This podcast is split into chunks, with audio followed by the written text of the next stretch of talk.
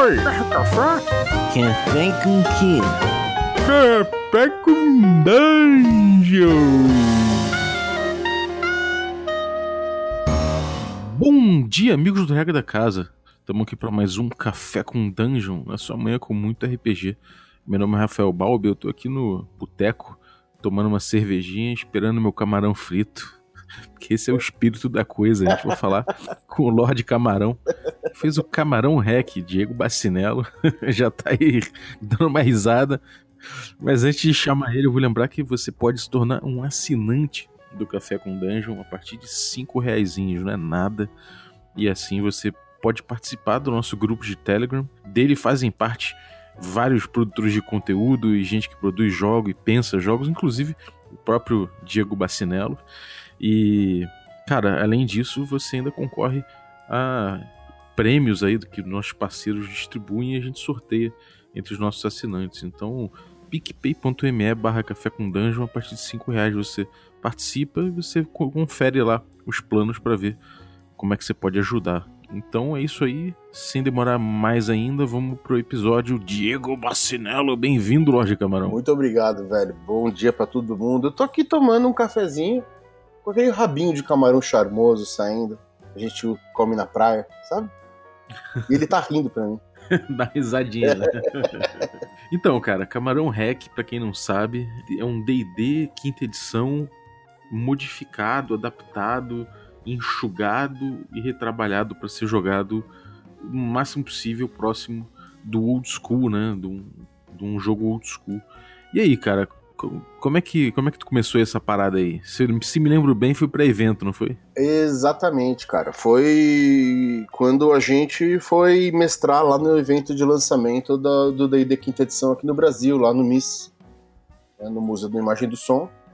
É, foi um evento de quatro dias, é, cinco na verdade. Teve uma quarta-feira que nós fomos lá, que era só pro, pro pessoal da, do staff.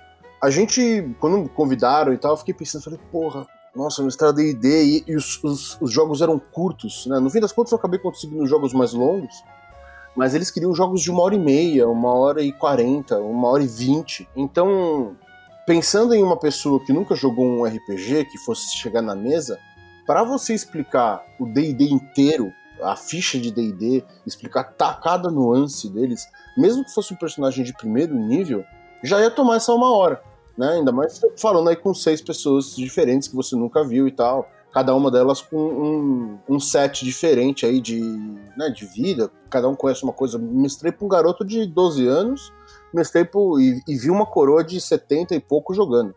Entendeu? Então assim, tinha todo tipo de gente lá.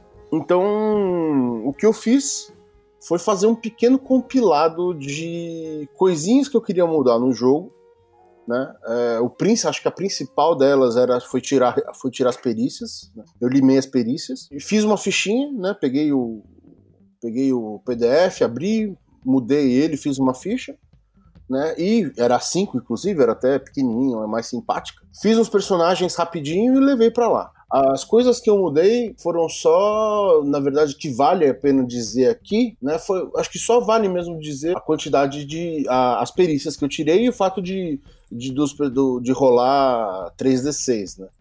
Porque o resto acabou não entrando lá no jogo. Cara, e funcionou perfeitamente. Perfeitamente. Joguei com todo mundo, todo tipo de gente. Você jogou na minha mesa. Joguei. Né? Eu, Didi Braguinha. Com o Didi Braguinha, exatamente. Você, Didi Braguinha, o Hells estava lá também, Hells Queen, a galera aí da comunidade. César tava. Cezinha tava, exatamente. Cezinha. Eu conheci o César naquele dia. E funcionou, cara. E funcionou perfeitamente. O garoto de, o garoto de 12 anos que jogou comigo, falou, cara, para mim foi o melhor jogo que teve porque não teve enrolação, não tive. E, e eu demorei um pouco, né? Aquela coisa de explicar para ele que ele não podia pedir rolagem, né? Porque isso eu acho que é um dos, uma das características do jogo moderno, né?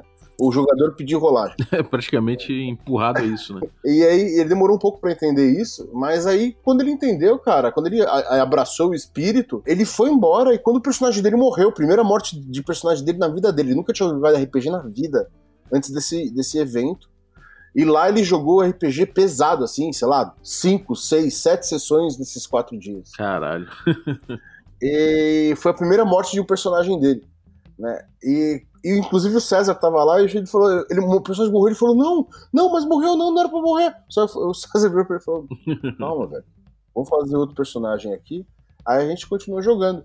Ele, pode? Pode.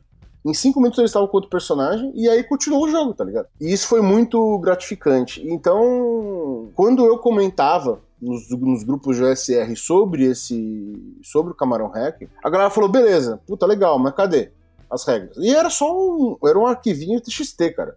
Aí eu falei, eu ficava enrolando a galera, não, pô, vou fazer. Não, vou fazer, vou fazer. Aí um dia me deu cinco minutos, sentei e fiz. Sentei, fiz, fiz um logo, bobo pra cacete, né? Que o negócio chama Camarão Rec. Fiz um logo, fiz o. e fiz uma ficha com um. Aí eu, obviamente, coloquei um monte de coisa. E que a, a principal coisa que eu coloquei foi regra de encumbrance. Eu fiz uma ficha com toda a regra de encumbrance é, bem simplificada. E um, uma lista de equipamento, que é toda a lista de equipamento que está no, no, no, no PHB, é, com essa regra aplicada. Né? E fica bem fácil de seguir. A gente já fez dois, dois ou três playtests aí foi super fácil seguir. Uhum. Bom, é, começando aqui pelo, pelo, pela criação de personagem, né? Isso foi uma coisa que, que assim, muita gente deve estar perguntando, pô, mas como é que eu, como é que eu jogo D&D jogando, rolando 3D6 para cada atributo em ordem? Bom, isso é o jeito do school de se jogar, né? Os D&Ds antigos, o DCC e vários outros jogos adotam isso, esse, clássico que dá ali atributos normalmente na média ali entre 9, 12 mais ou menos. Mas é uma, tem pontos assim que são atributos muito altos, muito raramente, e atributos muito baixos constantemente, né? A galera tem mais azar do que sorte, aparentemente. Mas você sai lá com atributo 6, com atributo 3, um atributo 7, enfim. Isso às vezes é normal você ter ali a, a média, né? E alguns atributos baixinhos, um, um alto. Enfim, como é que é essa parada aí de ter esse tipo de distribuição de pontos num jogo como a quinta edição? Como é que você sentiu isso? É, essa, essa diminuição no, no poder básico do personagem, né? na capacidade básica do personagem, que são os atributos? Então, uma das características que esse Camarão Hack trouxe é que ele quando eu estava mestrando, né, e quando eu estava elucubrando sobre ele, pensando como o jogo vai ser assim, vai ser assado, a percepção que eu tive é de que ele, é, ele tem uma, uma, um viés pulp envolvido nele. Pulp no sentido de os personagens são muito capazes, muito mais capazes do que os personagens do BX, por exemplo, são. Né? Isso já na ficha, né? Isso já no, no core do jogo, porque eu não, eu não, eu não stripei o jogo inteiro, né? Eu fiz um set de regras, esse set de regras roda sobre as regras do D&D quinta edição. Ele, ele substitui só essas regras, o resto continua funcionando igual. Então, os personagens são muito capazes já. Né? Só que ele, ele tem toda. Ele tem os principais pontos do OSR. Quando eu tirei as perícias, eu acabei tirando a principal função da, dos atributos. É, obviamente que os atributos ainda é, governam a, ataques, quantidade de ponto de vida, saving throws, né, salvaguardas, mas eles principalmente, desde, desde a terceira edição, governam perícias. Quando eu tirei as perícias, eles acabam não fazendo tanta diferença. Eles acabam não, não tendo necessidade de serem tão altos.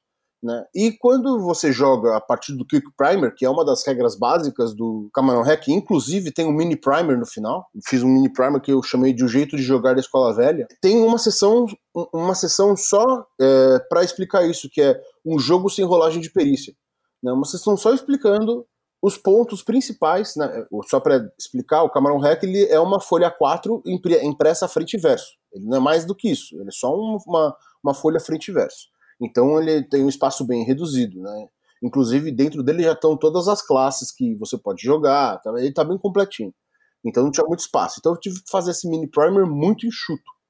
Mas ali dá para você ter uma boa ideia de como você faz um jogo sem perícia. E se você pegar o Quick Primer, que aqui o pessoal do Café com Dungeon fez, que é lindo, é simplesmente lindo. Você, você tem uma você tem toda a caixa de ferramentas na mão para poder fazer esse jogo. Eu joguei com, pessoa, com pessoas que jogam, que jogam quinta edição, o, o, o Camarão Hack. E, velho, ninguém, depois que eles entendem que, tem, que, que não tem perícia, Ninguém sente falta, bicho. Então, na verdade, foi uma libertação. Isso não deixa de ser uma libertação um pouco disso, porque na quinta edição ele é um sistema que é praticamente baseado em testes de perícia, né? O, o maior espaço que existe ali de, de design que acontece é normalmente em torno de testes de perícia. Você limou isso, isso de certa forma liberou o, o, o sistema. Nossa, cara, é tipo você é tipo você descobrir que você tava nadando na lama e você começar a nadar na água, saca? Manja, você tipo você sente e fala: "Não, nossa, é isso, é então é isso que é nadar". A hora que o cara descobre que ele não tem que ficar preocupado o tempo inteiro se vai ter uma emboscada, porque ele tem que jogar o dado na hora certa, ou porque a, a, a percepção passiva do personagem dele não é tão alta, cara, isso é libertador. Né? E, e, e quando as perguntas que eles fazem para o mestre começam a fazer diferença, né? porque tem isso também, o, o lance das perícias também dá para o mestre uma certa, vamos dizer, muleta. Ele fala, ah, eu posso colocar aqui uma emboscada pesada porque um deles lá tem passiva 22, ele vai perceber antes. Quando eles fazem pergunta, eu falo, porra, tem uma estrada assim, aí você tem que fazer foreshadowing, né? Foreshadowing é uma das coisas principais, isso aí, por favor, leiam o Kick Prime. Tem uma estrada subindo assim, você vê ali em cima, tá meio vazio, tem uma carroça parada, você vê que tá tudo meio estático. Aí eles perguntam, vem cá, tem alguém escondido lá em cima? Aí você fala, porra, você percebe que é, em uma das árvores tem uma corda descendo pelo lado do, pelo lado do tronco. Isso faz toda, toda a função que as perícias fariam. E faz toda a função que as, perícias fariam, trazendo eles para o jogo. Não com eles olhando no celular de um lado, olhando para fechar. Minha percepção aqui é 16, rolar o dado, oh, eu tirei 12. Tem alguém, tem alguém lá? Uhum. Leva, leva a galera a engajar na narrativa antes de engajar com o sistema, né? Completamente, cara. É, é, é, obviamente que é, um, que é um fator de tensão, né? O cara ele tem que estar tá ligado no que está sendo, no que tá sendo dito para poder reagir. Porque se ele não tiver, ele não vai ter o dado ali para segurar a onda. Uhum. É, cara, e depois você muda a questão das raças um pouco, né? Você coloca ali que é, anões e pequeninos não podem ser magos ou bruxos. Depois nas classes você coloca que não pode ter multiclasse, só pode ter uma classe. Não há arquétipos, antecedentes e talentos e começa o jogo do primeiro nível, né? E vai até o décimo, décimo segundo. Como é que é essa, essa enxugada que você deu em, rela, em relação a anão e pequenino, em relação à raça, né? Eles não poderem ser magos ou bruxos. É, e como é que foi essa coisa de você tentar é, botar a experiência dentro desse, desse range, né? Dentro dessa, desse alcance de primeiro a décimo segundo, sem antecedentes, sem talentos. Como é que funcionou o jogo em relação a isso? Como é que você acha que isso modificou em relação à quinta edição? Uh, bom, primeira coisa que eu vou dizer é que os, os, os, pequeninos não podem ser magos ou bruxos, porque é, isso é, uma, é um gosto meu. Né? Obviamente, isso não, não tem nenhuma mecânica. Se a, pessoa, a pessoa que lê o Camarão Hack vai ver que não tem nenhuma mecânica ligada a isso, fora essa linhazinha. Se quiser simplesmente ignorar, fica à vontade. Isso é uma coisa minha, é uma coisa que eu quis trazer para o jogo por conta de por conta das edições originais do do D&D, principalmente a, a, segunda edição, né, onde tinha essas essa e acho que é do Motivate também, né? A, a segunda edição do AD&D você está falando, né? Isso, isso, isso. O Enciclopédia também acho que tinha essa, essas esses nuances, né? É, na, na, na Cyclopedia, a Cyclopedia era classe como. raça como classe, então não tinha esse problema. Ah, então é só, então é só a segunda edição mesmo. É, o ADD de forma geral, né? É, o ADD, exatamente. O lance de, de não ter multiclasse é para ser mais simples e para acabar com combo, velho. Não tem combo. Acaba o combo. Não tem. É, não tem. Isso também é uma libertação. Porque não tem o cara ficar pensando matematicamente um jogo que é narrativo, velho. Entendeu? O jogo é narrativo, o jogo é para ser contado, o jogo não é para ser é, contabilizado. Então, o, o lance da, da, single class tem essa, essa dupla função. Ele simplifica tudo, dá caráter para os personagens, né? Eles têm um caráter, tipo, então é o guerreiro, o ladino, o monge, e evita, e evita combo. Então não tem combo, não é mais uma edição. Não, se você for jogar o Camarão Hack, saiba que ele não é um jogo de combo. É, você ficou então com bruxo, clérigo, guerreiro, ladino e monge. É, e o mago, né? E o mago. São, são seis classes. É, o Mago Monge. Maneiro. É, então você deu uma enxugada então e botou dentro dali do, do palco que você queria explorar, né? Agora, uma coisa, uma coisa interessante é o seguinte: dado de uso é uma coisa que você. É, é, uma, é um tipo de mecânica que você usou largamente no jogo, né? Em, em várias questões. Primeiro, explica pra galera o que é dado de uso e como que isso influenciou o teu game design aqui no, na modificação da quinta. Dado de uso é o seguinte, dado de uso é uma forma de gestão de recurso, né? O, o, uma das coisas principais da OSR, pelo menos na minha percepção, é a gestão de recurso. Né? Existe uma escassez que você tem que conseguir dar a volta nela. É, o dado de uso é o seguinte: você toda, algumas coisas são é, ligadas a um dado. É, um D6, um D8, um D10, né? Você vai ter isso na tua ficha e, é, e a escala de dados é importante. Se você tem um truque ligado a, a um dado ali, o seu, tru, o seu dado de truque é D6. Toda vez que você fizer um truque, você rola esse D6. Se ele der um ou se ele der 3, 4, 5 ou 6, você continua com o dado de truque em um D6. E toda vez que você fizer esse, esse truque, você, esses truques, você vai usar o dado. Se você tirar um ou dois, o dado baixa para um D4. Né? O mesmo que aconteceria se você estivesse rolando um D12, ele baixaria para um D10, um D10 baixaria para um D8 e assim por diante. Se você for fazer um truque, você pode, e você pode continuar fazendo truque. Se você for fazer um truque com esse um D4, você tem que rolar ele também. Cada vez que você fizer. Se você rolar um ou dois, você faz aquele truque que você está fazendo, mas você perde a opção de fazer truques até ter um descanso. Ele, é, o dado de uso é uma forma de você é, gerar uma gestão de recurso que não é, é totalmente previsível. Ela varia um pouco na sorte. Se você está rolando um D10, a chance de você tirar um ou dois é 20%. Se você está rolando um D4, a chance de você tirar um ou dois é 50%. Então você tem uma ideia da, de, de, de, quanto você consegue fazer da, com aquele, é, aquele truque ou aquela habilidade ou usar o Ki de monge. Mas ela é uma gestão de recurso, porque outra coisa que é muito visível na, na quinta edição e que eu não gosto é o lance de. é a, é a parte de MMO, MMO que eles colocam. Né, que todas as classes meio que dão mais ou menos o mesmo dano por, por round. Né? Eles dão um jeito de fazer com que todo mundo dê dano. É, meio que transformando num League of Legends, sabe? Tipo, cada um. Eu não conheço muito League of Legends, mas eu imagino que todos os personagens sejam capazes ali de, de uma forma ou de outra. Então, inclusive, essa escalonada que dá em truque, né? Então, na, no 11 nível, 15 nível, o seu truque dá 5 de 8 de dano. Eu queria limar isso justamente para que os personagens continuassem tendo caráter. Então, o, o, dano, o mago vai causar dano com magia, o bruxo vai causar dano com magia pesada, magia de nível, escambau. Mas quem tá ali na frente mesmo, quem é o tanque do. os tanques do jogo, são o guerreiro e um pouco mais o monge. Não é para não é para ser uma coisa que todo mundo vai, não é uma coisa de DPS. Sim, é mais recurso, né? Exatamente. E nos itens isso também rola, né? Então, nos itens isso rola com a. com a regra de. a regra de peso, né? Uhum. É, isso é uma. Eu, a gente pode dizer que é um. É um dos highlights aqui do teu, do teu hack, né? Ele tem. Ele tem uma regra embutida já, ele tem um, uma, um facilitador para isso. E, e você tratou de botar isso muito bem explicado aqui, né? Inclusive tem uma, uma parte, inclusive uma, uma ficha mais para gestão de equipamento, esse tipo de coisa. Como é que é essa, como é que é essa parte do teu sistema? Mais uma vez, gestão de recurso e gestão de escassez. A regra de encumbrance é uma coisa muito controversa, né? Muita gente não, não usa ela porque acha chato, ou não usa porque acha difícil, ou não usa porque a contabilidade é, é, é complicada, ou porque os jogadores nunca atualizam a ficha e coisas do gênero. Eu, eu, eu sempre tive essa, essa percepção também, isso desde a, da, desde a da segunda edição, né, que eu comecei a jogar. E eu vim trazendo isso, né, até começar a jogar com vocês, até a gente começar a jogar SR. Porque daí você começa a ver o quanto a gestão de recursos transforma o jogo. Eu sempre achei, por exemplo, a Bag of Holding um, um ótimo item, mas eu achava, ok, é um item legal, tá bom, é uma parada bacana, né, versátil.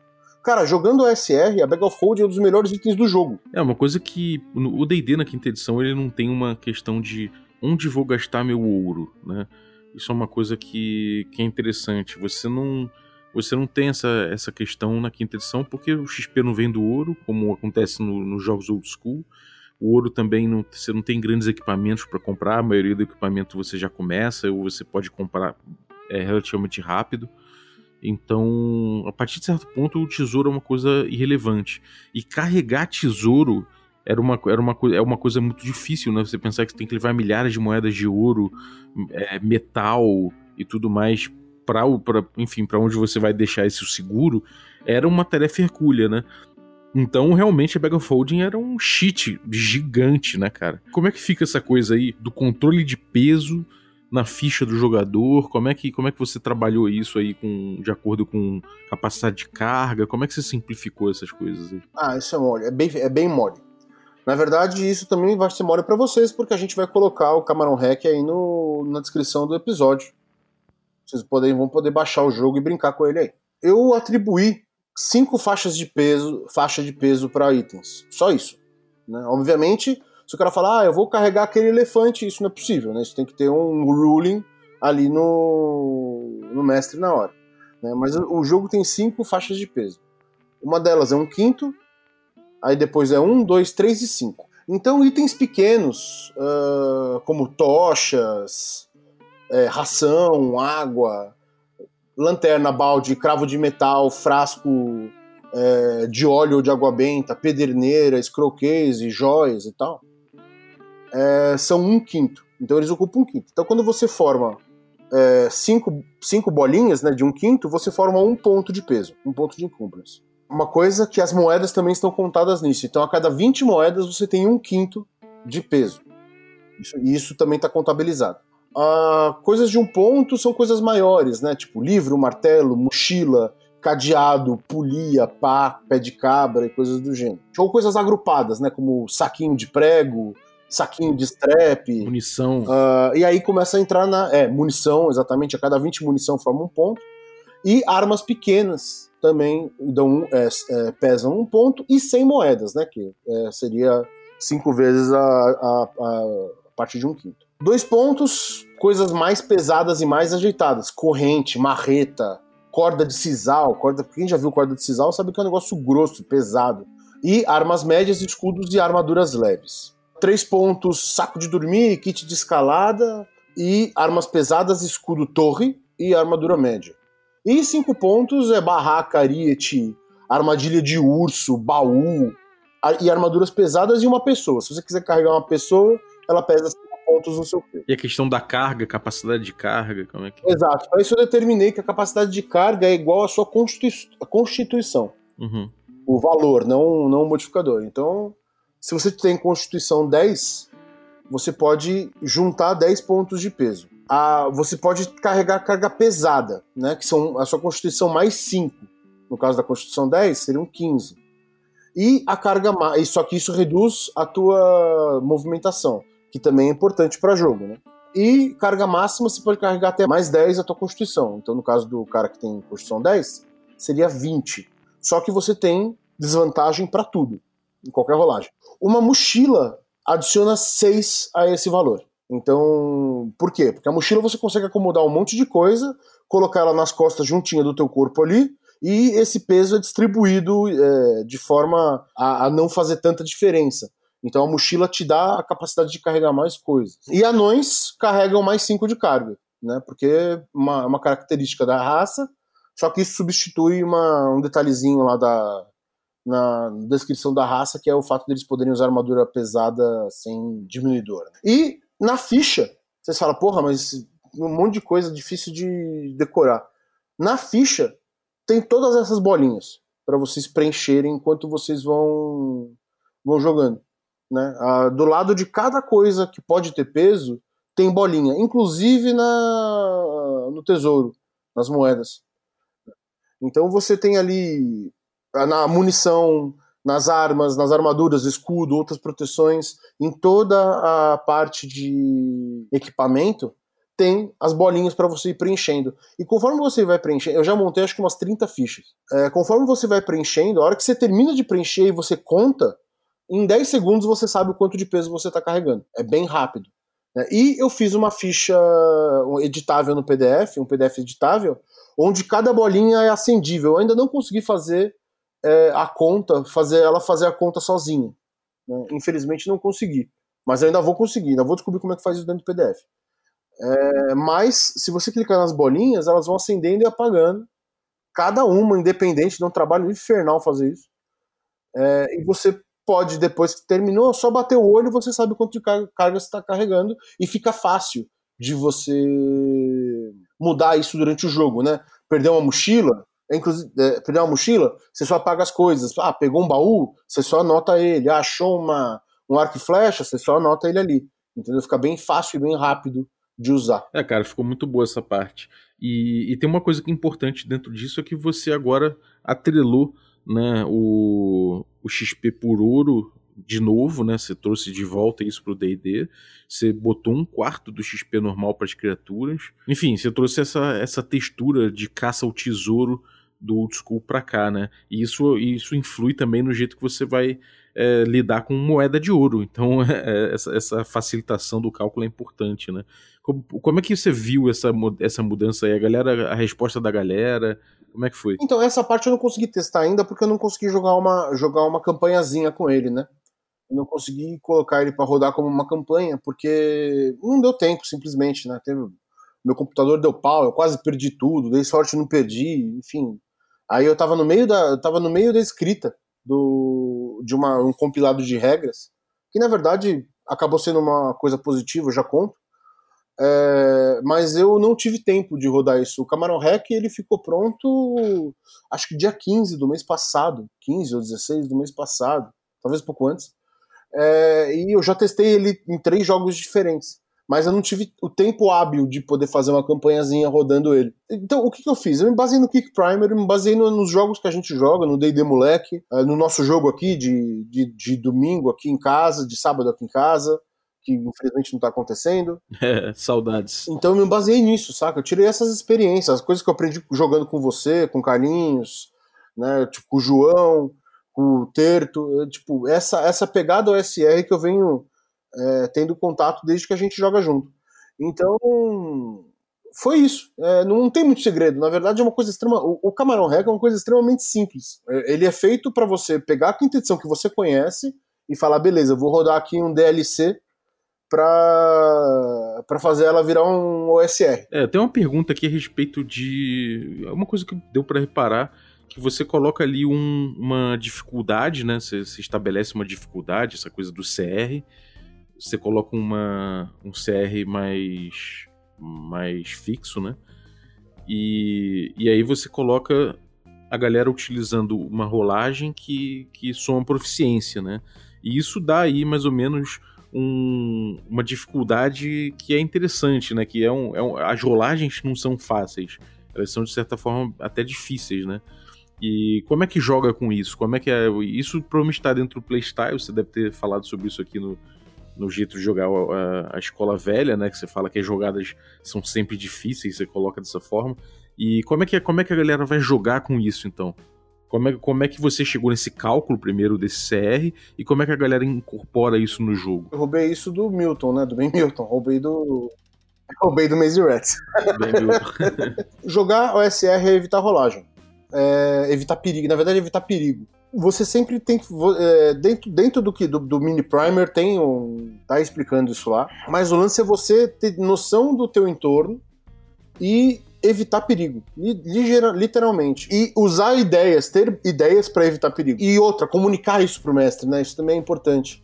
Né, o trocar com o mestre, fazer perguntas para o mestre é extremamente importante. O, só para esclarecer, a dificuldade que eu fixei aqui, o DC que eu fixei, é 20 o mestre falar, ok, sabe? tipo, você não conseguiu me dar uma boa, uma, um bom motivo para conseguir é, se esconder dos trogloditas alienígenas. Então vai ter que você vai ter que rolar para mim aí para se esconder, né? A única coisa que te sobra.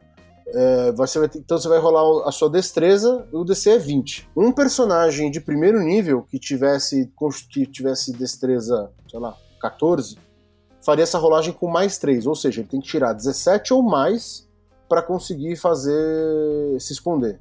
Um personagem é, de nível 12, máximo que o, que o REC aconselha, né? na verdade, o máximo que o REC vai, e com destreza 18, ele rolaria mais 8. Então ele já tem. Ele, ele tem 60% de não conseguir. Então é uma, uma coisa que você quer evitar. Né? Você, não, você quer evitar isso. Então, é aquela coisa, fala, cara, o que, que tem em volta? Os trogloditas alienígenas estão vindo ali. O que, que tem em volta? Ah, mano, putz, ah, você, tem pedras, você tem. Dá pra me esconder atrás das pedras? Cara, tem uma parte que dá. Ali você vai ter que conseguir se embrenhar ali, mas você não sabe o que tem lá dentro. Cara, eu vou correr para lá, eu vou. e vou me enfiar ali dentro. Não, beleza, você corre para lá e você vê que eles estão chegando perto e que talvez um deles venha inspecionar a caverna, né? Mas, cara, a caverna é estreita? É, ela é estreita. Então eu vou subir que nem escalador e ficar no teto dela. Né? Vou esconder minha mochila atrás da, da rocha ali e vou subir no teto e ficar, e ficar ali quietinho para ele achar que não tem ninguém dentro da caverna.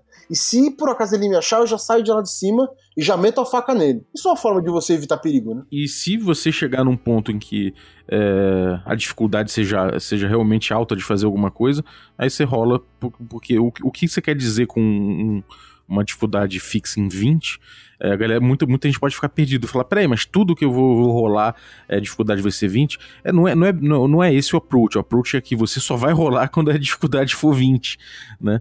Então, tipo, quando realmente for. O, o dado é mais precioso nesse momento. Então você vai aproveitar o que os jogadores falam e você só vai representar o perigo mesmo a partir desse mecanicamente a partir desse momento, né? Exatamente. É, o, assim, combate continua igual, né? Combate continua como já era. Isso não, isso não muda.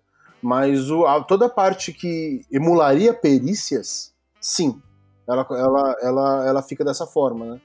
Isso, isso seria pra hora que o cara fala, ah, eu entro na caverna. Ah, você acha que ele vai inspecionar a caverna? Beleza, eu vou, eu vou, eu vou me esconder. Como você vai se esconder? Ah, vou me esconder. Aí o mestre fala, beleza, rola, rola o dado para você se esconder. Porque é aquele momento também que o, o, o jogador também não, não entrega mais. Então, é a hora que o mestre fala, bom, beleza, então rola, né? Então rola e se esconde aí. É, e o lado bom disso é que a consequência já tá descrita praticamente, porque você já sabe qual é o desafio decorrente e você evita rolar à toa, à toa e falar, bom, você falhou, rola de novo, né? Que, que é uma coisa que é inócua. Exatamente. Agora, uma coisa curiosa é como você tratou moral que é uma coisa que o D&D também tinha largado mão, você trouxe de volta moral e reação. Como é que você está trabalhando essas duas coisas no Camarão Hack? Para quem não sabe, o D&D primeira edição, ele tem essas duas coisas no core dele, né? Não, não são opcionais. O, o reaction é, mas o, uma moral não. Então, corrigindo, um deles é opcional, outro não é. né? A reação é você... Por quê? Por que reação? Porque o, uma coisa que tem bastante em SR é encontro aleatório. Né? É uma coisa que muita gente torce o nariz. Eu torci o nariz por muito tempo.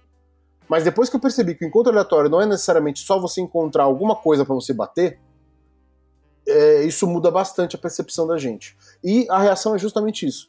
Você rola um dado para descobrir como que aquele, aquela pessoa, criatura, grupo que você encontra vai reagir a você. Então é capaz de você chegar e encontrar um bugurso, por exemplo, e você rolar o dado e ele tá amigável. E não é só aquela coisa de tipo de, de que seria um videogame, né? Tá lá o bicho parado, Aí você chega para conversar com ele e descobre que ele é amigável. Não. O mestre vai trazer isso pro jogo como textura.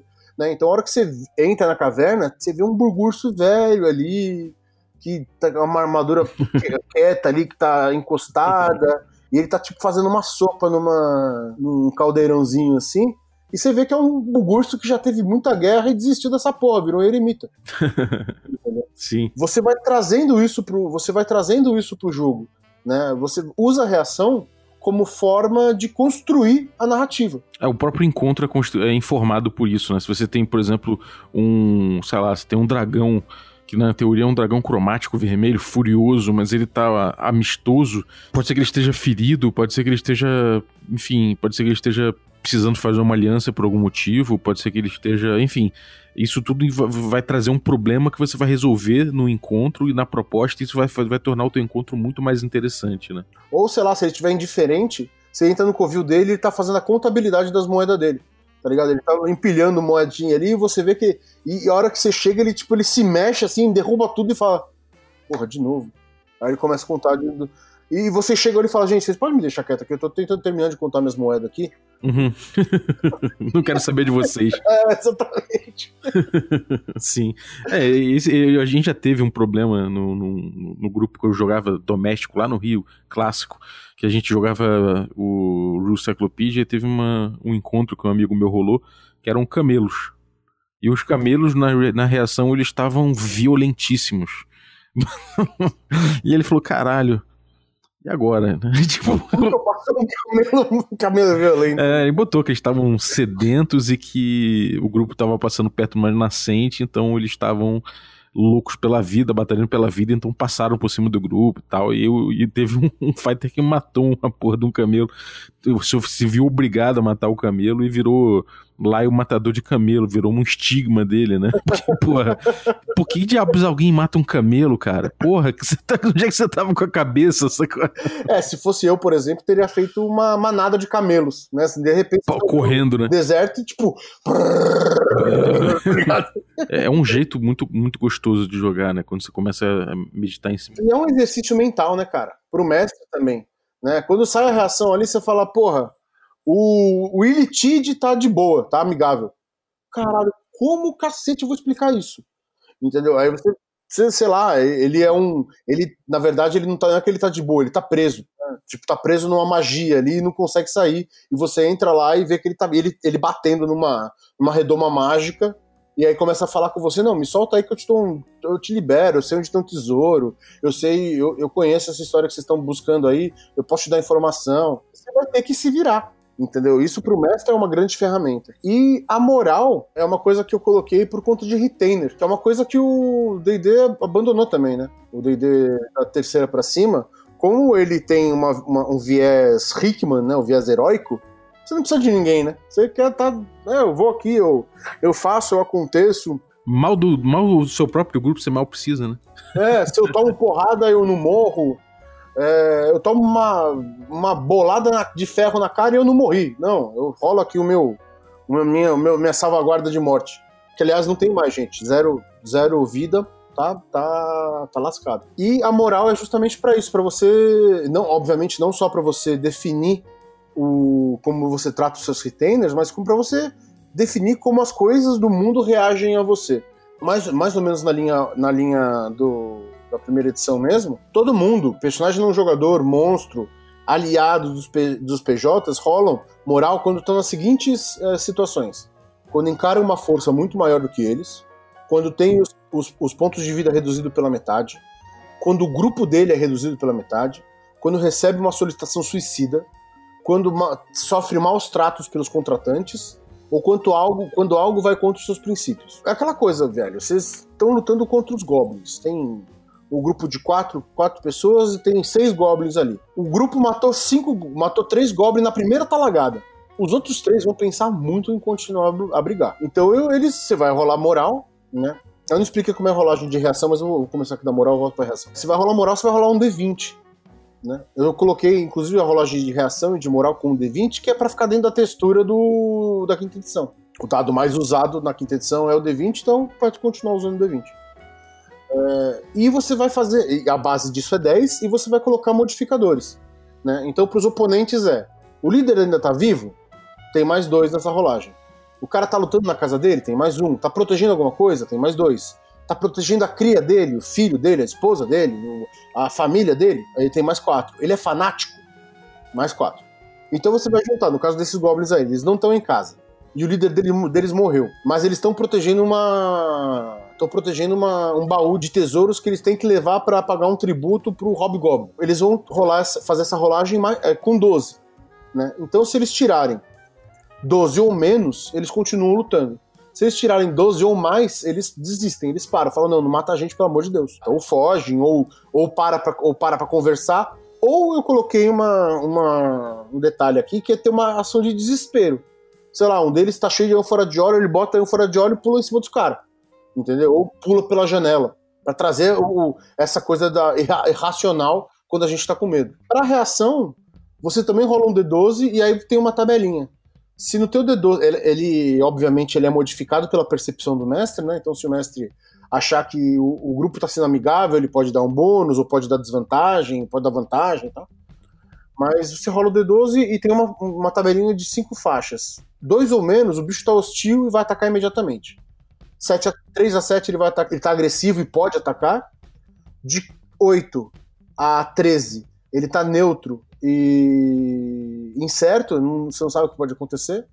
De 14 a 18, ele vai estar indiferente ou desinteressado, que seria o caso do o caso do dragão fazendo a contabilidade de moeda dele. E 19 ou mais ele vai estar amigável, que é o caso do, do Burso velho ou do Ilitide que tá preso dentro da, da magia. Maneiro. Agora, mais pra gente fazer num esquema quase bate-bola aí. Atirar no meio do, do bololô, como é que você resolveu? Tem a galera lutando, tem um arqueiro longe, o arqueiro quer atirar no inimigo que tá envolvido ali na porradaria com o resto do grupo. Como é que se resolve isso aí? É o seguinte, você tá assumindo a chance de acertar alguém que não deveria, né? Então você atirou ali, você vai rolar um D5 e tirar o, e menos o seu modificador de destreza, né? Então, lembrando a matemática aí, né? Quando você tem menos e mais é menos. Então você tem a destreza 12, é, a destreza 16, esse D5 é, vai, vai ser menos 3, que é o bônus de destreza é, 16 é 3. Então é 2. Se você tirar um ou dois, você erra o seu tiro e acerta outra pessoa. E tem a chance de acertar outra pessoa. Né? O que você faz é pegar o número de pessoas que tem ali, rolar um. Você tem que rolar o seu ataque, naturalmente, né? Vai para saber a classe de armadura que você pega. E você rola um dado. Então, sei lá, tem sete pessoas lutando. Você vai pegar um D8, ignorar o 8, rerola o 8, e de 1 a 7, tirando a pessoa que era o alvo, né? Porque não faz sentido você acertar o alvo sem querer. De 1 a 7 você vai acertar, vai, vai numerar quem as pessoas estão participando do combate e vai acertar uma delas, sendo inimigo ou amigo. Né? Você só erra o teu tiro. Isso, isso é um nerf interessante para Ranged, né, cara? O Ranged, às vezes, eu me pergunto por que eu não faria Ranged nesse, nesse, nesse sistema? Por que, eu, por que, que eu entraria em melee direto, né? Então, realmente, isso dá uma, uma perspectiva de que, cara, realmente, se você não, não tá tirando de longe e tem alguém do teu grupo lutando, isso é uma coisa que vai que vai, vai pegar na, na tua decisão. Surpresa, como é que você resolveu surpresa rapidamente? Surpresa é um. É uma salvaguarda de sabedoria, da maior sabedoria do grupo. Né? É, então você vai fazer uma, essa salvaguarda contra o maior modificador de destreza do grupo oponente. Né? Então, 10, na verdade, 10 mais um modificador de destreza. Então, se você está sendo. Tem uns bichos bem pesados ali, sei lá, elfos que tem destreza 18 que estão vindo te emboscar, né, você vai rolar uma salvaguarda contra 14. Uma chance pequena de você conseguir. Um personagem de primeiro nível aí teria 40% de chance se tivesse mais dois na rolagem. Uhum. E iniciativa? Iniciativa, ela é resolvida para o grupo inteiro e é uma rolagem oposta uh, do maior, do, da maior destreza do grupo contra a maior destreza dos oponentes e é rolada todo round. Boa. E, bom, descanso. Cara, desca descanso é o básico. Você dorme à noite. Não tem. Não tem short rest. Simples assim. Você não recupera vida, você não recupera. Se recupera dado de uso, né? Você recupera. Não, é, exato. Você recupera um dado de uso, né? Um, um step, né? Então, se você tá com um D4, ele vai para D6. Se você tá com um D6, ele vai para D8. Ele sobe um. Se você não tem nada, ele vai para D4. Você recupera magia, né? Como em todas as, as edições, e você recupera uh, um, dado de, um dado de vida. Né? O guerreiro recupera um D4, um dado de vida, né? Recupera um pouquinho de vida. O guerreiro recupera um D4, o clérigo e o monge um D3, o ladrão recupera um D2 e o bruxo recupera um pontinho de vida, mais o modificador de constituição para todo mundo. Maravilha, cara. E, bom, alguma coisa que você queira falar mais aí do, do Camarão Hack? Cara, Sim, tentem. Joguem. É, bota na mesa, vê o que dá, Boa. vê o que vocês acham.